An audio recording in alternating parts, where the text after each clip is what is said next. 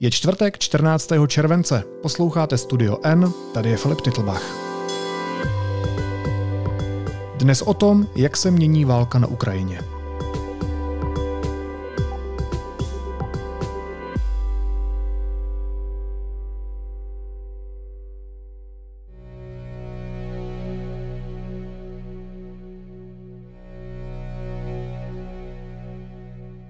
Novinář slovenského deníku N. Roman Pataj informuje o vývoji bojů na Ukrajině každý den. Sleduje taktiky obou stran, aktualizuje mapy a vyvrací nepravdy. Jak se válka v průběhu času mění a kdy skončí? Budu se ho na to ptát v dnešní epizodě. Romane, zdravím tě do Bratislavy, vítej, ahoj. Ahoj, dobrý deň.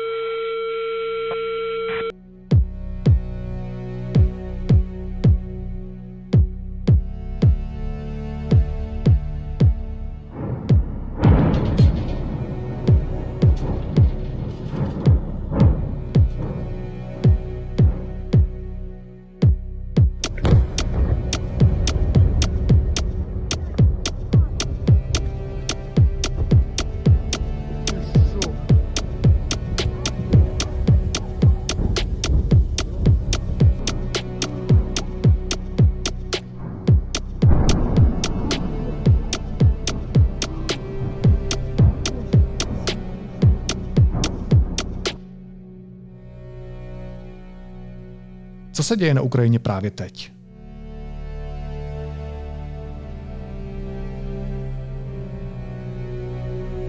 No, práve teraz sa na Ukrajine deje to, že vojaci to volajú operačná prestávka. Niekoľko dní sa diskutovalo o tom, či naozaj Rusi tú operačnú prestávku uh, majú.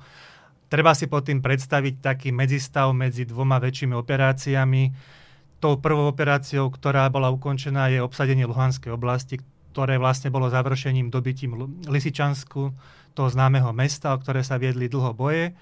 A teraz sa čaká, že kde Rusi, prípadne Ukrajinci zautočia a kde budeme sledovať budúcu ofenzívu. To neznamená, že sa na Ukrajine momentálne nebojuje. Práve naopak, neustále tam zomierajú ľudia, neustále prebieha ťažké ostreľovanie z obidvoch strán Veľmi známe sú tie útoky ukrajinskej armády na ruské, ruské muničné sklady, ruskú infraštruktúru a popri tom e, Rusi používajú svoje delostrelectvo, útočia na ukrajinské pozície a neustále sa snažia vytvoriť si nejakú výhodu vďaka tej prevahe v e, počte zbraní, ktorú ešte stále majú. Dnes napríklad som dával do aktuálneho vývoja bojov, ktorý ešte nie je na internete, video z toho, ako ostrelovali ukrajinské pozície a naozaj je to je to pre človeka, ktorý si nevie predstaviť, ako, ako vyzerá vojnu, vojna, aké utrpenie to znamená pre tých vojakov, tak je to jedno z tých videí, ktoré, ktoré dajú aspoň základnú predstavu o tom, čo to znamená byť terčom takéhoto bombardovania.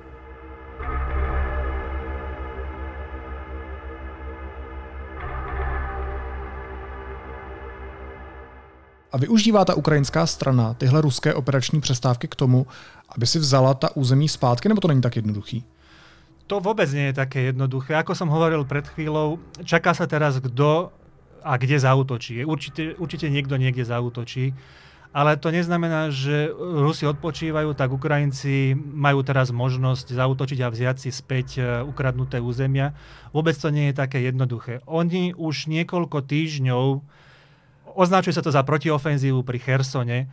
Má to takú čudnú podobu, lebo začalo sa to približne pred mesiacom, keď Ukrajina prekročila rieku Inhulec severne od tohto známeho mesta a vtedy sa špekulovalo o tom, že to je počiatok nejakej väčšej ofenzívy.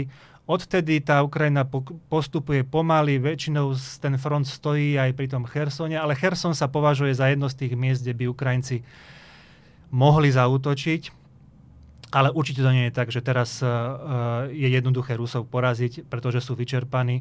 Oni sú vyčerpaní v tom zmysle, že ne, nemajú teraz možnosti útočiť, ale keby sa uh, ukrajinská armáda rozhodla bezhlavo niekde na nich zautočiť bez nejakej vážnejšej prípravy, tak by nedopadla dobre. A jaké oblasti je teď důležité sledovat? Když si teď po ránu otevíráš mapu Ukrajiny, tak kam jde ten tvůj první pohled?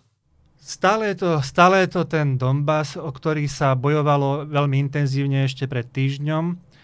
To je to miesto, kde vlastne práve teraz je operačná prestávka. V zmysle strieľame, zabijeme, zabijeme sa, ale veľmi nepostupujeme. Tak si ju treba predstaviť. Potom je zaujímavé dianie pri Charkove. To je tiež miesto, kde predčasom Ukrajincom sa podarilo vytlačiť ruskú armádu takmer za hranice e, predvojnové postupne sa ten postup zastavil a teraz, teraz sa tam práve, že Rusi snažia otočiť priebeh bojov a znova sa približiť ku Charkovu. No a potom sledujem, sledujem juh. To je ten Kherson a Záporovská oblasť, ktorá je ďalšia taká, kde prichádza do úvahy, do, kde prichádza do úvahy ukrajinská protiofenzíva. To sú také 3-4 miesta základné a v zásade kopírujú celú, celý, celú líniu toho frontu, ktorý je síce veľmi dlhý, ale tieto tri miesta sú tie, o ktorých sa najčastejšie hovorí. Že je vlastně docela vzácný mít tady někoho, kdo tu válku sleduje velmi podrobně každý den. Když se na to podíváš z nadhledu na eh, všechny ty dny, kdy sleduješ uh, ruskou válku na Ukrajině, tak jak se postupně v průběhu času celé té války mění strategie ruských agresorů? To je vlastne, na tom panuje všeobecná zhoda, že Rusko tú vojnu naplánovalo zle, lebo podcenilo ukrajinskú armádu. A nielen, že ju naplánovalo zle, ale ono ju v tých počiatočných fázach aj zle viedlo. Čiže ten, ten, ten prvý útok mal podobu pokusu ruskej armády uh, postupovať moderným spôsobom, ktorý si treba predstaviť tak, že na viacerých smeroch vyslali, vyslali do ukrajinského vnútrozemia jednotky, ktorých cieľom bolo dosiahnuť rýchle víťazstvo a ktoré by zabezpečilo kolaps ukrajinskej obrany, ukrajinského štátu. To je to, čo sme sledovali pri Kieve, pri hlavnom meste, kde v dôsledku toho, že to bolo zle naplánované, zle uskutočnené, nakoniec vznikla tá legendárna dlhá, dlhá kolóna ruskej techniky a nakoniec to viedlo k tomu, že Rusi zo severu museli ustúpiť, pretože pochopili, že nemajú schopnosti a silu útočiť na toľkých miestach naraz. No, to bola prvá, prvá fáza fáza vojny, ktorá sa dá označiť za víťazstvo Ukrajiny. Potom, potom volá sa to veľkonočná ofenzíva. To Rusi vlastne dopredu avizovali, že po stiahnutí sa zo severu, ktoré veľmi smiešne označili za gesto dobrej vôle, tak po stiahnutí sa do, zo severu sa rozhodli dobiť Donbass. No a to sa volá veľkonočná ofenzíva, samozrejme to, lebo e, začala v čase, keď sme mali Veľkú noc. A to bolo štádium vojny, ktoré sme sledovali až do toho spomínaného dobytia Lisičanska, keď Rusi celé svoje úsilie sústredili na to, aby dobili Donbass. A na začiatku tej ofenzívy určite mali o mnoho, o mnoho obvážnejšie plány, ako nakoniec sa im podarilo dosiahnuť. A tento, táto fáza sa skončila dobytím Lisičanska. A teraz po, po, sledujeme fázu, ktorá momentálne ju charakterizujú tie ukrajinské raketové útoky na e, ruskú logistiku a tá operačná prestávka, ktorá znamená čakanie na nový útok. A znamená to, že tedy i Ukrajinci zmenili taktiku v průběhu toho času? Ukrajinci na začiatku robili všetko dobre. To, to hovoria experti. Uh, napríklad pre náš denní gen slovenský dal rozhovor uh, náčelník slovenského generálneho štábu a ten veľmi vysoko hodnotil uh, schopnosti ukrajinskej armády a ona robila to, čo jej v, tom, v tej chvíli najviac vyhovovalo. Nechala prejsť okolo seba, veľmi zjednodušujem, veľmi zjednodušujem, ale nechala vlastne okolo seba prejsť tie čelné jednotky ruské, ktoré uviazli buď z dôsledku toho, že narazili na horší terén, alebo na nejakú prekážku v podobe obrany či niečoho iného a ničili zásobovacie kolóny, ktoré neboli dostatočne chránené. A to vtedy tá ukrajinská armáda zvládla, zvládla veľmi dobre. Potom Ukrajinci, Rusi sa poučili zo svojho zlyhania a naopak oni začali diktovať tempo tým, že na, jeden, na veľmi obmedzené územie, územie sústredili zdrvujúcu prevahu v počte delostreleckých hlavní raketometov a tam naozaj niekedy z dostupných správ tie ukrajinské jednotky a ukrajinskí vojaci boli až frustrovaní, lebo sedieť celý, celé dni v zákopoch alebo v pripravených nejakých obranných pozíciách, nechať sa ostreľovať a čakať, či vás zasiahne, zasiahne nejaký granát a nemať možnosť vlastne sa účinne brániť, tak to do značnej miery charakterizovalo potom vojnu v apríli, v máji a do značnej miery aj v júni, keď e, Rusi, ja to volám, a nie len ja, ale tak to je všeobecné označenie pre ich taktiku, že používali delostrelecký valec, všetko pred sebou zrovnali so zemou a keď mali pocit, že tie, tie pozície obsadené ukrajinskými vojakmi už boli natoľko obsadené, aby tam mohli poslať svojich vojakov, tak to urobili a skôr či neskôr tie pozície, ktoré chceli, tak získali. Trvalo to strašne pomaly, Rusov to stálo, stálo veľmi veľa, veľmi veľa energie, určite mali aj veľké straty, ale fungovalo im to. Viac ako to, čo predviedli na začiatku. Підготовка до бою гранатомета М32А1 Severodonetsk. A mění se i zbraně, se kterými obě strany v tom průběhu času bojují? Už jenom kvůli tomu, že třeba Západ dodává zbraně na Ukrajinu. Nevím, jak je to u Ruska. E, zbranie sa, či sa menia zbranie, tak novinka sú tie, tie raketomety západné, ktoré Ukrajina, Ukrajina dostala a intenzívne používa. Ale skôr by som to tak povedal tak, že sa, že sa mení, menia tie symboly, respektíve mení sa, menia sa zbranie, ktoré v tom okamihu sa javia ako najúčinnejšími. Tak v tej počiatočnej fáze vojny boli za hviezdy tie západné protitankové strely, Javeliny a Enlau, ktoré, pomocou ktorých Ukrajinci likvidovali to, tie ruské kolóny. Zároveň v tom istom čase boli za hviezdy turecké drony Bayraktar, ktoré sa veľmi osvedčili, ale čítal som článok, v ktorom ukrajinskí piloti hovorili, že v súčasnosti sa situácia zmenila tak, že už tie Bayraktary nie, sa neodvážia poslať nejako ďalej, pretože ruská protizdušná obrana sa pripravila na ne a je lepšia, ako bola z počiatku. Čiže to, je, to bolo prvé štádium. Druhé štádium charakterizovalo ruské delostrelectvo a jeho prevaha. A teraz toto tretie štádium, ktoré práve sledujeme, to sú tie raketomety. A Ukáže sa, že čo bude, čo bude typické pre to nové štádium, ale stále si myslím, že to budú, budú, bude delostrelectvo a v nejakej podobe moderné raketomety. Bude to súboj medzi ruskou kvantitou a väčšou kvalitou zbraní, ktorú Ukrajinci momentálne v niektorých, v niektorých oblastiach majú vďaka dodávkam zo západu. У нас просто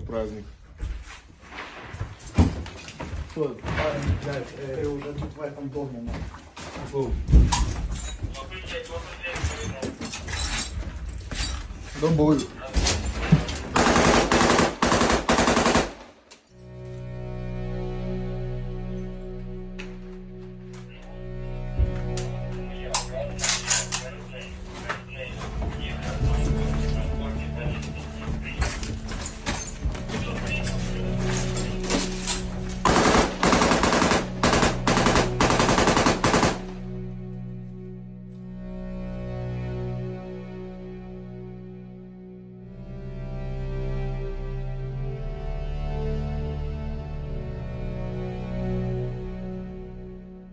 Používá Rusko nekonvenční zbraně? Nekonvenčné zbranie, no tak uh, podľa toho, čo, sa pod tým, čo pod tým uh, chápeme, čo sú nekonvenčné zbranie. Nepoužíva samozrejme chemické zbranie, nepoužíva jadrové zbranie, ale používa taký typ munície, ktorý mnohé krajiny sveta odmietli. Existuje napríklad zmluva o zákaze používania kazetovej munície. Rusko nie je signatárskou krajinou tejto zmluvy. Ak sa nemýlim, ani Spojené štáty nie sú, nie sú členmi, to, tých, nepatria medzi tie krajiny, ktoré sa tým riadia. Čiže uh, to, že nepoužívajú nekonvenčné zbranie v zmysle uh, zbranie hromadného ničenia, neznamená, že nepoužívajú zbranie, ktorých uh, smrtiaci účinok je naozaj desivý. To sú tie známe napríklad e, raketomety, ktoré používajú termobarické nálože. Ich označenie je TOS-1, Rusi ich volajú Buratino a to je naozaj hrozná zbraň. Čiže e, to, že, tam, e, to, že sa v tejto vojne nepoužívajú tie najhoršie možné zbranie, neznamená, že nie je brutálna, je, je hrozná. A o co jim jde? Jaká je ta dlouhodobá strategie Putinových velitelů? Kam tu válku vedou v tuhle chvíli? Ah, tak to je, to, to keď hodnotíme, tak musíme, musíme posudzovať to, čo hovoria politickí predstavitelia Ruska a to, čo sa deje na boisku. No a aktuálne podľa mňa je cieľom dokončiť obsadenie Donbasu. Nemyslím si, že ak by sa to aj podarilo, tak by to Putinovi politicky stačilo. Samozrejme, dalo by mu to možnosť tváriť sa a vyhlásiť, že ciele jeho vojny boli naplnené, ale samozrejme Putinovým jasným dlhodobým cieľom je zlikvidovať Ukrajinu ako samostatný štát, ako samostatnú politickú jednotku a začleniť ju nejakým spôsobom pod vplyv Ruska, či už priamo alebo nepriamo prostredníctvom bábkovej dosadenej vlády. To by asi Putinovi v prvom z počiatku bolo jedno, ale dlhodobý výhľad je taký, že Ukrajina má byť súčasťou Ruska. To, to, o tom nie je žiadnych pochyb. A čo chcú, čo, čo chcú ruskí velitelia? No tak chcú splniť túto jeho politickú objednávku, a treba povedať, že sa im to nedarí a viacerí na to doplatili životmi a viacerí aj odvolaním z funkcií, čiže tam sa dosť, tam dosť rotovalo rotovali tie mená, ktoré zodpovedali za vedenie ofenzívy. Z počiatku sa hovorilo, že na začiatku vojny neexistoval jeden veliteľ, ktorý by koordinoval činnosť celej ruskej armády na Ukrajine. Potom sa to zmenilo. Bol jeden vymenovaný, bol odvolaný, vymenovali na miesto neho nového. Medzi tým do toho prišli naozaj naozaj nepríjemné straty a neprimerane veľké straty na strane ruských generálov. Čiže ruskí generáli, ja si myslím, môj, môj súkromný odhad je, že najradšej by boli, keby sa tá vojna skončila, ale samozrejme nedostali taký politický pokyn, tak sa snažia, snažia urobiť všetko možné a nemožné, aby, aby tú objednávku naplnili. Cítíš, že pozornost lidí k tomu tématu klesá, protože už to dlouho trvá a lidi se na tu realitu svým způsobem zvykli? A nebo to tak není? Mnohí ľudia mi hovoria, že, že už to nevládzu čítať že sú tým unavení. Čiže áno, zodpovedá to tomu, čo hovoríš ty. Pre mnohých ľudí vojna trvá pridlho. Je to podobný efekt, ako keď sme zažili nedávno počas pandémie. Mnohých ľudí, mnohých ľudí unavilo to, že o nej stále počúvali a chceli mať od tej témy pokoj. Pre mnohých je to otázka psychohygieny, lebo naozaj nie je jednoduché tú vojnu sledovať eh, podrobne a asi je ľahšie, asi je ľahšie ju takto vyblokovať. Ale zatiaľ to podľa mňa nie je v stave, že by ten záujem o vojnu na Ukrajine nejako kriticko, kriticky klesol. Je to dôležité pre, pre Ukrajinu, aby, aby ľudia, ľudia e, zo slobodného sveta neprestali vnímať to, čo sa tam deje, pretože bez ich podpory by Ukrajina nemala šancu e, Rusku dlhodobo vzdorovať. Takže ja by som bol veľmi nerad, keby, keby si všetci ľudia povedali, že už ma to nebaví, už to nie je dôležité Stále je to rovnako dôležité ako na začiatku a tí Ukrajinci e, naozaj prinášajú obrovské obete, aby sme sa tu my mohli takto o tom rozprávať, takže bolo by voči nim veľmi nespravodlivé, keby stratili našu pozornosť a stratili našu solidaritu. Jak se píšou ověřené zprávy o válce, kde obě strany využívají informace pro svůj prospěch, logicky? Jak vypadá tvůj den, když ráno hledáš zdroje? No, to je to je naozaj veľmi ťažké, lebo na, toto je vojna, v ktorej obidve strany, presne ako hovoríš, používajú informácie ako zbranie.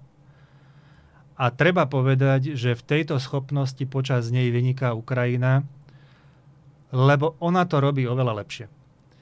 Uh, Rusko klame tak očividne a tak nehanebne, že každý, kto trošku naozaj používa rozum pri selektovaní tých správ, to dokáže odhaliť.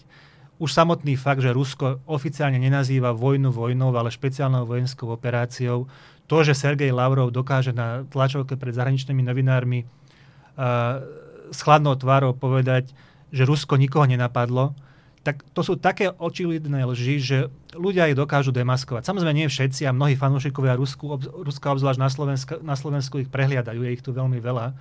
Ale Ukrajina robí lepšie tú vec, že priznáva aj, aj neúspechy. Ja to sledujem v pravidelných denných správach ukrajinského generálneho štábu a samozrejme nenapíšu to na, na, naplno, že prehrávame a je to zlé, ale človek s medziriadkami pochopí, že, že niečo sa teraz vyvíja zle. Oni aj Ukrajinci napíšu, že tuto Rusi postúpili, popri tom napíšu na desiatich miestach, že ich s obrovskými stratami za, zahnali, ale to je, to je to, čo je počas vojny pochopiteľné. Nemôžete znižovať morálku vlastného obyvateľstva armády tým, že budete priznávať celú hĺbku toho problému.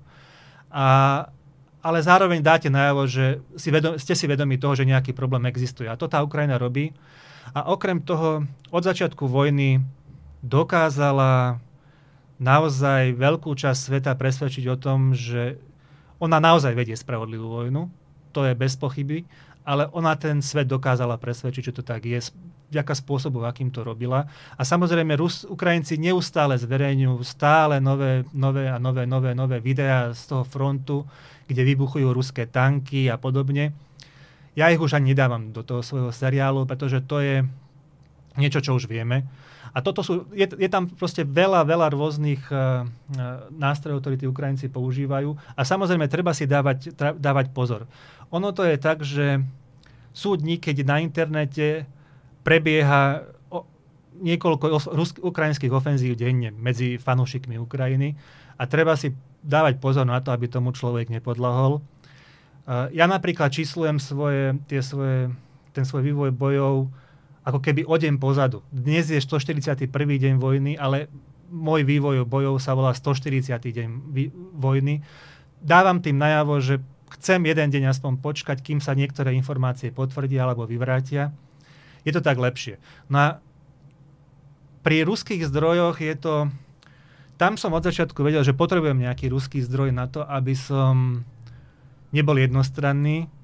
A po takom zvažovaní dlhom som sa rozhodol, že tým mojim ruským zdrojom, ktorý budem uverejňovať, je zločinec, extrémista uh, Igor Girkin alias Strelkov, ktorý je osobne zodpovedný za to, že na Ukrajine uh, bola občianská vojna 8 rokov. On ju rozpútal, veľmi teda prispel k tomu, že sa rozpútala. To je ten človek, ktorý v rokoch 2014 tam zorganizoval vlastne vojenský odpor, obsadil značnú časť východnej Ukrajiny, potom z nej musel ustúpiť, čo e, Strelkovovi dodnes e, Rusy vyčítajú, že napríklad opustil Sloviansk. On sa obhajuje tým, že to musel urobiť, lebo to bolo vojensky neudržateľné.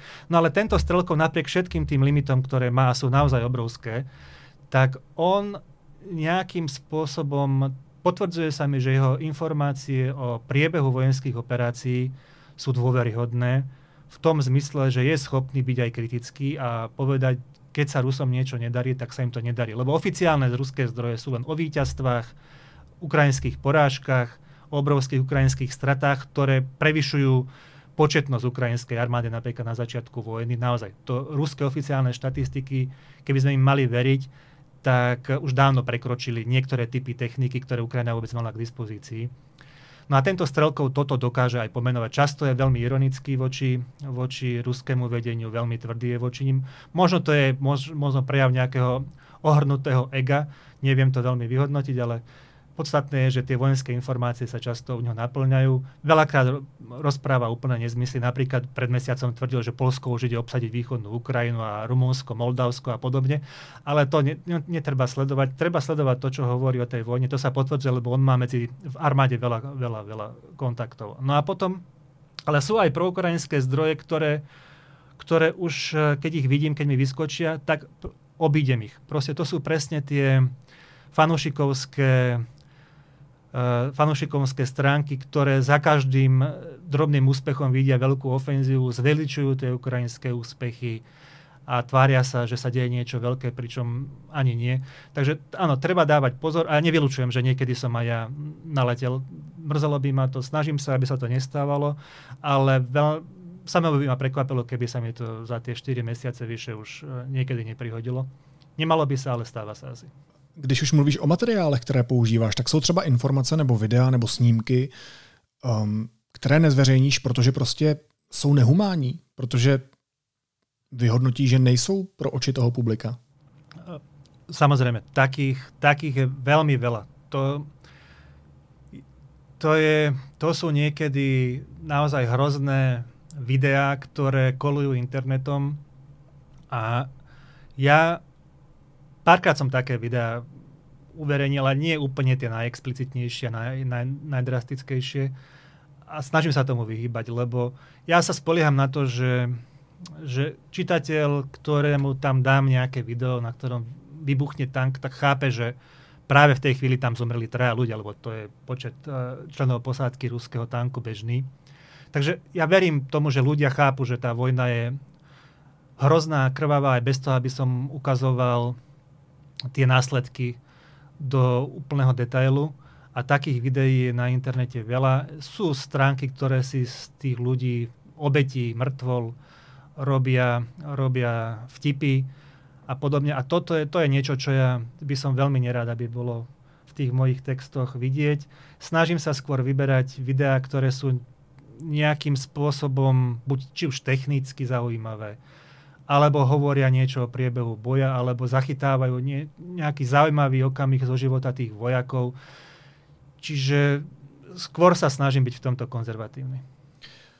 Já budu hrát ďáblova advokáta, i když s tebou souhlasím, ale uh, možná se někdo může ptát, jestli potom jako nezamlčuješ část reality. Jako kde, kde potom hledat tu hranici, jak zobrazit válku co nejvěrněji, ve vší hrůze, kterou zkrátka válka přináší, protože taková je a protože ji takovou diktátor Putin rozpoutal. A zároveň zachovat ten respekt k lidem, kteří na těch videích nebo fotkách jsou.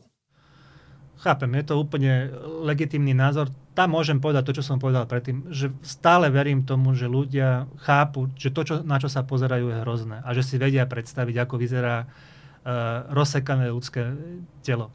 Ja ja neviem, no tak neviem, či si čítal, čítal román od Andrio a Barbusa, volal sa Oheň. To je taký spisovateľ, ktorý napísal z vlastnej skúsenosti o prvej svetovej vojne.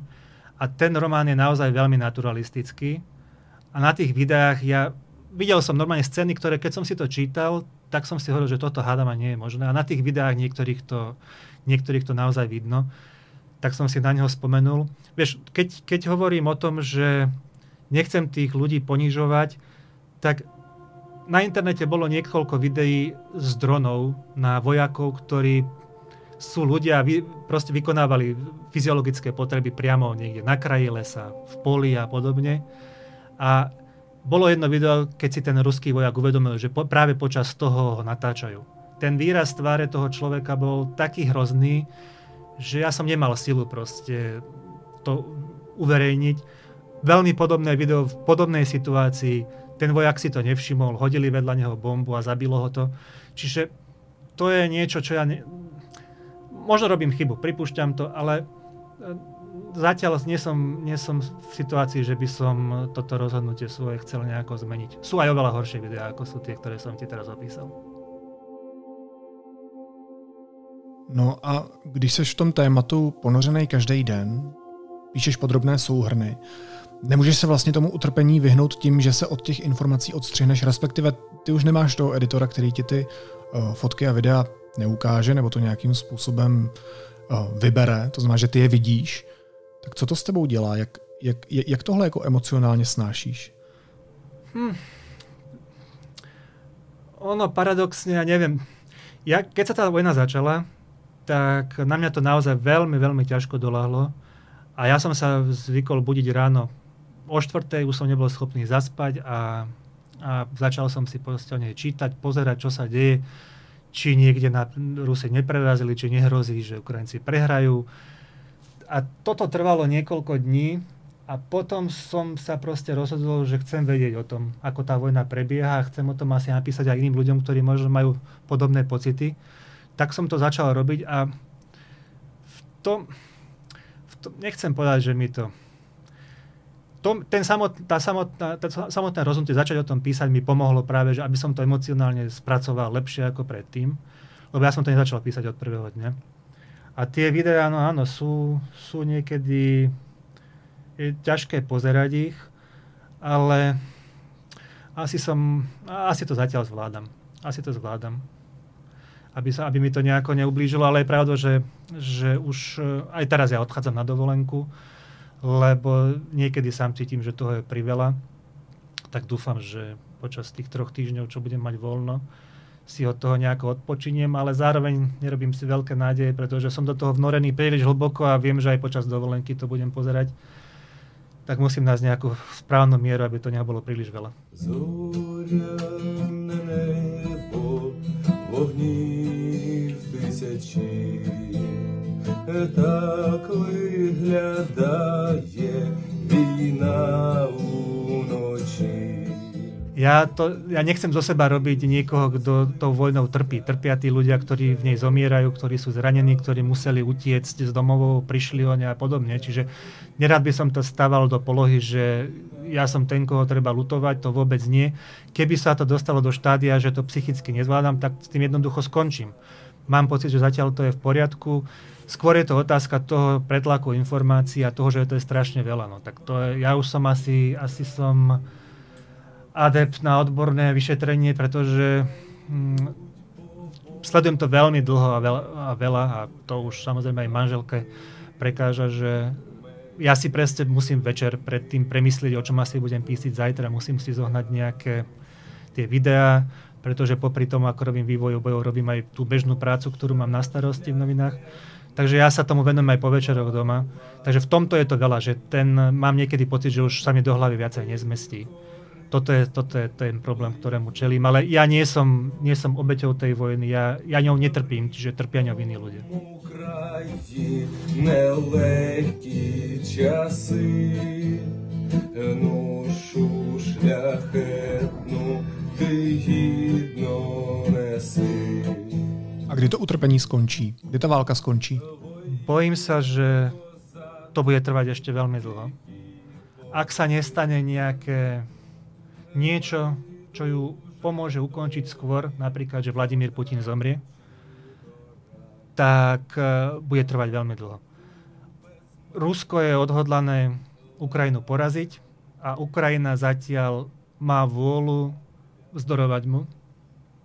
Takže na, na fronte je čosi ako veľká remíza a nevidím veľmi potenciál na to, aby sa to mohlo zmeniť do takej miery, aby niektorá strana prehrala tak zdrvujúco, že o niekoľko týždňov či mesiacov bude po vojne. Ja to skôr za, v tejto chvíli považujem za najpravdepodobnejšie, že vojna bude trvať dlho. Možno v nej budú nejaké výkyvy, chvíli, chvíle, keď sa bude bojovať viac, keď sa bude bojovať menej, ale v, tejto, v tomto okamihu tá vojna vyzerá na, skôr na roky ako, ako mesiace říká novinář slovenského deníku N. Roman Pataj. Jehož každodenní přehled o vývoji bojů najdete i v českém deníku N. Romane Mosti, děkuju. Měj se pokud možno hezky užij si dovolenou. Odpočiň si. Ahoj. Ja ďakujem. Pekné leto všetkým Ось такі минають ночі війни, ночі війни.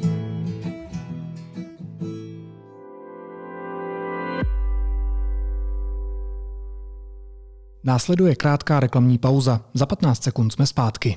Léto jede dál a data taky, tak je klidně vyčerpejte na cokoliv. V apce vám do konce prázdnin dáme další zdarma a na prodejně na vás bude čekat vodotěsný vak jako dárek. Více na t-mobile.cz lomeno letní data.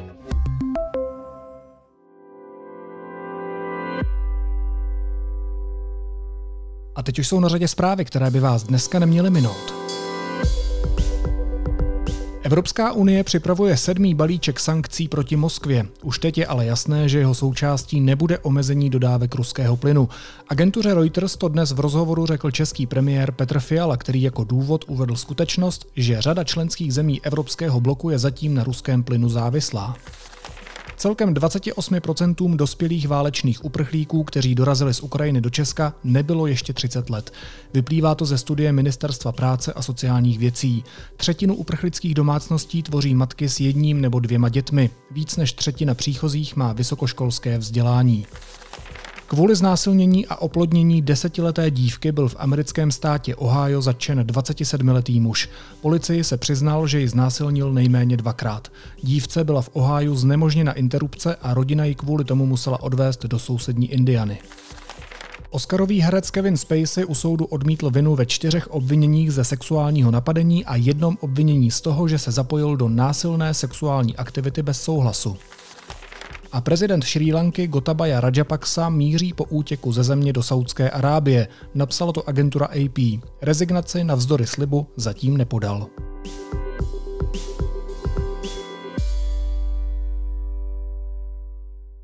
A na závěr ještě jízlivá poznámka. Na české politické scéně se objevil další nechutný rasista. Tentokrát jde o poděbradského starostu Jaroslava Červinku z Hnutí stan, který se se svojí historkou dokonce rozhodl pochlubit na jednání městského zastupitelstva. Možná, že jsem jeden z mála nebo jediný starosta, který dostal kdysi dávno od přednosti okresního úřadu důdku, že jsem rasista. Já rozhodně nepodporuji nepřizpůsobivé a a ta dudka tehdy byla docela jako velká sranda, protože jsem před příslušníkem policie České republiky, když se řešila dopravní nehoda, kterou způsobili jenom rychle dvě věty, eh, psy, které vlastnil romský spoluobčan, přijel jsem, identifikoval jsem si identifikoval jsem si, určil jsem vlastníka, policie vycouvala, že to nechce řešit, protože se to týká Roma. A já jsem pak pronesl onu památnou větu, eh, že by bylo lepší je zastřelit. A policajt mi řekl, jako, že by se neměli střílet, že ty psy za to nemůžou. A já jsem prones, že jsem neměl na mysli ty psy. Naštěstí žijeme v civilizované zemi, takže pan Červinka okamžitě skončil a vládní hnutí stan se rasisty ve svých řadách zbavilo. Tak tak to přesně není. Pan Červinka vede město dál, hnutí stan se spokojilo s jeho omluvou na Facebooku, předseda Vít Rakušan na otázku, jestli budou stát Červinku jeho slova místo na kandidátce neodpověděl a v záznamu ze zasedání zastupitelstva ze záhadných důvodů zmizela zrovna ta zvuková část, ve které Červinka naznačuje střílení Romů. Hotovo, vyřešeno, uzavřená záležitost. Člověk by řekl, že problém hnutí stan už hlubší než hlubuček být nemůže. Naslyšenou zítra.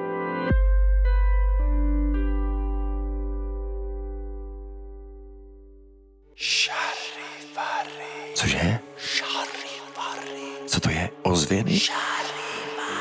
Aha, už se chytám. Ozvěny filmového festivalu Karlovy Vary. Od 11. do 17. července nás čeká výběr toho nejlepšího z varů v pražských kinech Světozor, Aero, Přítomnost a také v Brněnské skale.